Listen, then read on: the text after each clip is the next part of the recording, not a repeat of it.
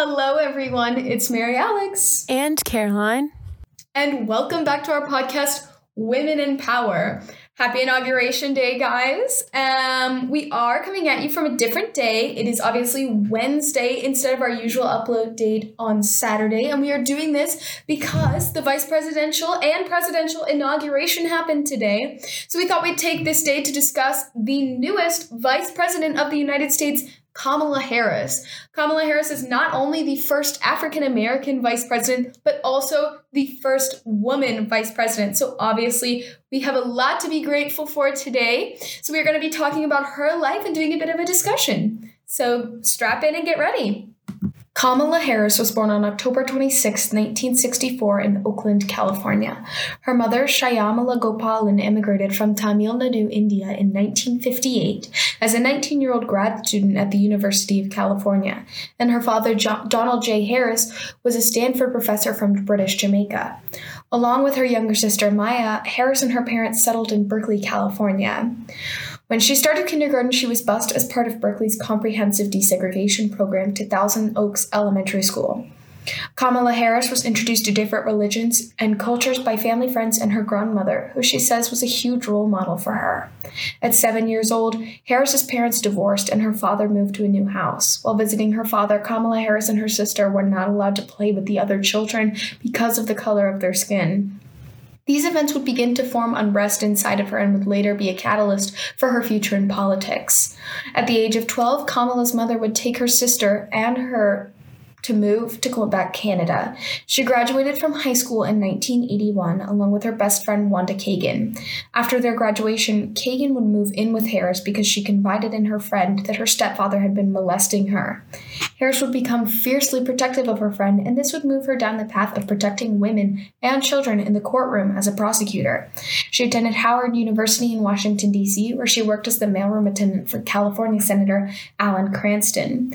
After receiving her bachelor's, she would return to California to attend law school, and she graduated in 1968 with a degree in politics. This is when Kamala Harris's career really began. In 1998, Kamala Harris was chosen by the District Attorney of San Francisco, Terrence Hallinan, to serve as Assistant District Attorney. In 2000, Harris had a pretty big disagreement with Hallinan's assistant, Daryl Salomon, over Proposition 21. This disagreement led to Harris resigning from the DA's office.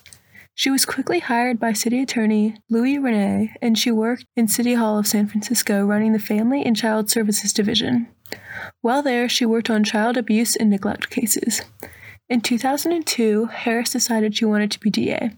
Even though she entered the campaign with very little name recognition, she was able to secure 56% of the vote, becoming the first person of color to be elected for DA in San Francisco. When she ran for re election in 2007, she was unopposed. In 2008, Harris said she wanted to run for Attorney General of California as long as their current AG, Jerry Brown, wasn't running for re election. When Brown announced she was running for governor, Kamala Harris immediately started getting endorsements from prominent Democrats around the state.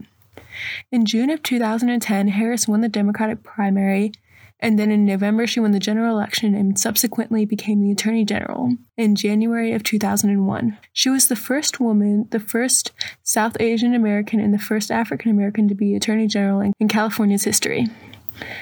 In 2015, Harris announced that she would be running for Senate to fill Barbara Bo- Senator Barbara Boxer's seat.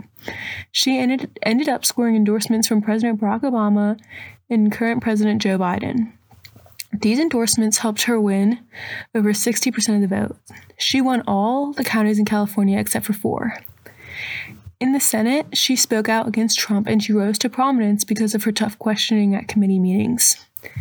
On January 21st, 2019, Kamala Harris announced she was running for president. She was one of the only people who was able to successfully attack Joe Biden's record.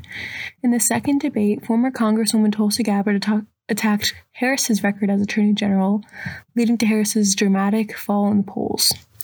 On December 3, 2019, she dropped out of the campaign and immediately endorsed Joe Biden for president. For the next few months, there was a lot of talk about Harris being picked for vice president, but it wasn't until August 11th, 2020, that Harris was officially chosen for VP. She was the first African American and the first Indian American to be vice president on a major ticket. She was also the third woman to be on the ticket for a major party after Sarah Palin in 2008 and Geraldine Ferraro in 1984. On November 2020, it was clear that Kamala Harris would be the first woman vice president, and she was sworn in today, January 20th, 2021. Wow. I mean, her life is just so crazy to me. Yeah.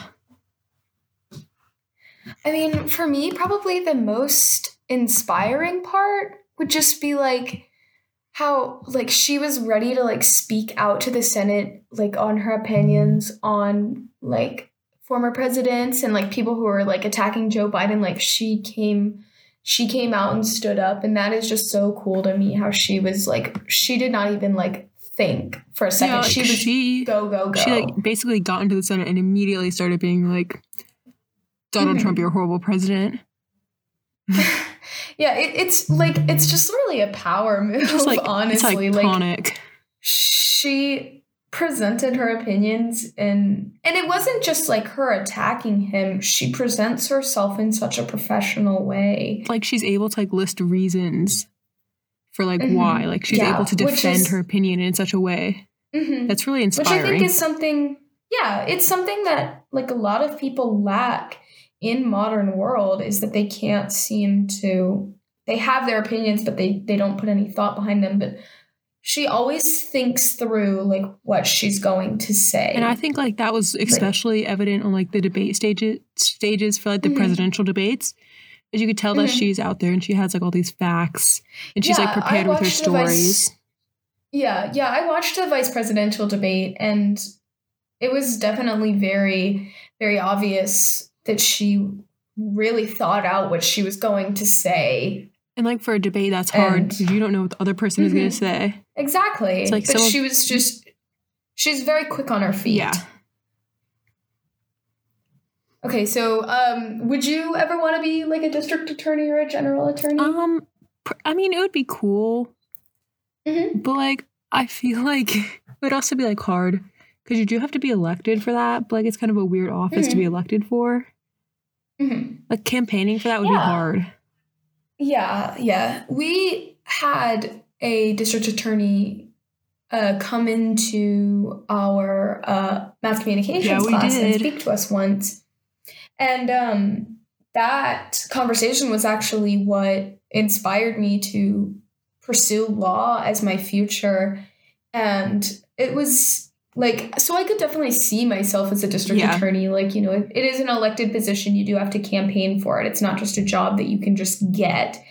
But like, being a district attorney would be a really cool position to have. Oh, because, definitely. like the the people the people want you to have that position And which I Yeah. just think is pretty cool. And then- like to be chosen by the people. and like state attorney attorney general, I feel like at that Mhm. point I would just rather get into politics instead of like yeah, like I would rather be like governor of the state than an attorney yeah, I get general. what you mean. I get what you mean. Yeah, absolutely.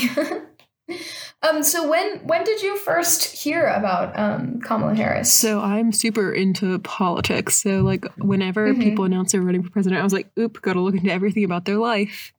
Gotta So Kamala Harris, there was a hot sec there where Kamala Harris was literally my favorite choice. She was my top choice for president. Obviously, Yeah. she didn't win. But in like July, in like June, July of 2019, I was like, Kamala Harris, she is my top choice. Mhm. So like I found out like everything there is to know about Kamala Harris. Yeah. so, um, I, on the other hand, am not as into politics as Caroline. Um, so I really found out about her when the presidential debate, like the 2020 presidential debate, really started to kick off. And I did like minor research and I listened to things she would say and I would listen to her speak and I like read up on her policies. Um, and that's kind of when I really first kind of started, in a way, following her um, and like following what she was doing and like, you know, rooting. We obviously can't vote, but like kind of Yeah. rooting from the sidelines because like not only is she the first woman that's the vice president now because she was inaugurated today, Mhm. but she's the first black woman to be the vice president. Yes. I think she's a really So yeah, that was she's a really good role model. mhm, definitely Like now- that was a really big deal to me. And now it's like I could be vice president, like I could be president. Uh-huh, Like she yeah. really No, is opening the, up the doors. It's definitely Oh yeah, it's definitely opening up the doors for future women in leadership positions like the president and the vice president. It's she is she's truly like I don't know what to say, like the laying the groundwork for a future of politics. yes, definitely. hmm yeah, she's just, and you know, obviously the inauguration happened today, um, and that's why we delayed this episode um, Yep. because we wanted to talk about the inauguration while it was going on. Um, but like just watching that, it just made me feel very, very powerful. Just, And I, I felt so inspired. And one of the things that I was looking forward to for the inauguration was like what she would be wearing, since she is like Mm-hmm. the first woman to be like vice president. Mhm. Mhm. So it's like, will she choose to dress more like how like the first ladies and like second ladies typically dress? Will she choose like her Mhm. own? And I think that it was a good like blend. Mhm. And I think she looked very good in her purple.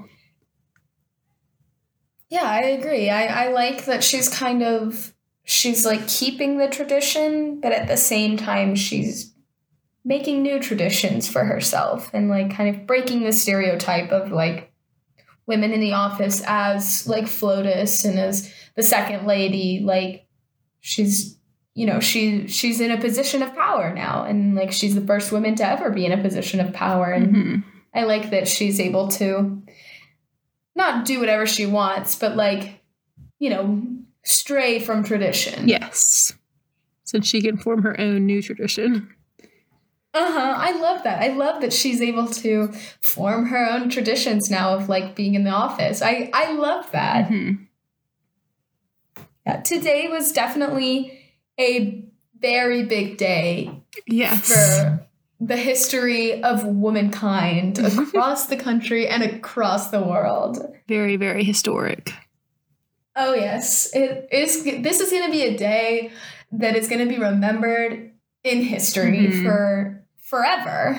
And I feel like I'll remember, like I'll remember what I was doing. Oh yeah. And I was thinking about how like Oh exactly. I was thinking about how different this was for me, especially from like 2000, like 2016 election and like inauguration, because I we were both obviously at school that day, Mhm. and the emotions were very different for me. Yeah, it was. It was definitely a very different day because, like you know, being at school, your teachers really. Pre- my teachers, at least, really presented their opinions very Yes, clearly, and and they was like, still eh. are to this day. And uh, back in 2016, we were in eighth grade, and like I still didn't know a lot about politics, but I felt myself getting more and more involved in this election after I found out that Kamala was gonna be the vice, Mhm. like running for vice president. I found myself like getting more and more involved in like wanting her to succeed. Mhm. And And and here we are. and then here also we are. like this is related to like the presidency as a Mhm. whole. Is I was reading the other day is Joe Biden has like 50% of his staff and like cabinet is women. Mhm. And then like also like a ton of the White House chief correspondents are women, which is very Mhm. exciting. His whole Joe Biden's whole That- communication team is women. So Yeah, we should is- be looking forward that to is, that. that is yes, ladies out there. yes, doing getting it done. We there's there I know there's so many of us like in the White House and like it's really really empowering Mhm. to know that like women are finally being taken seriously in roles Yes. of politics. It's really really great. Thank you so much, guys, for listening. I hope you had a really great inauguration day. Um, we will be back to our regular upload schedule of Saturday as of next week. Um, you will see posts on our story throughout the week giving little hints about who we are going to be talking about as well. So we will see you all next time. Thank you so much again for listening. Bye.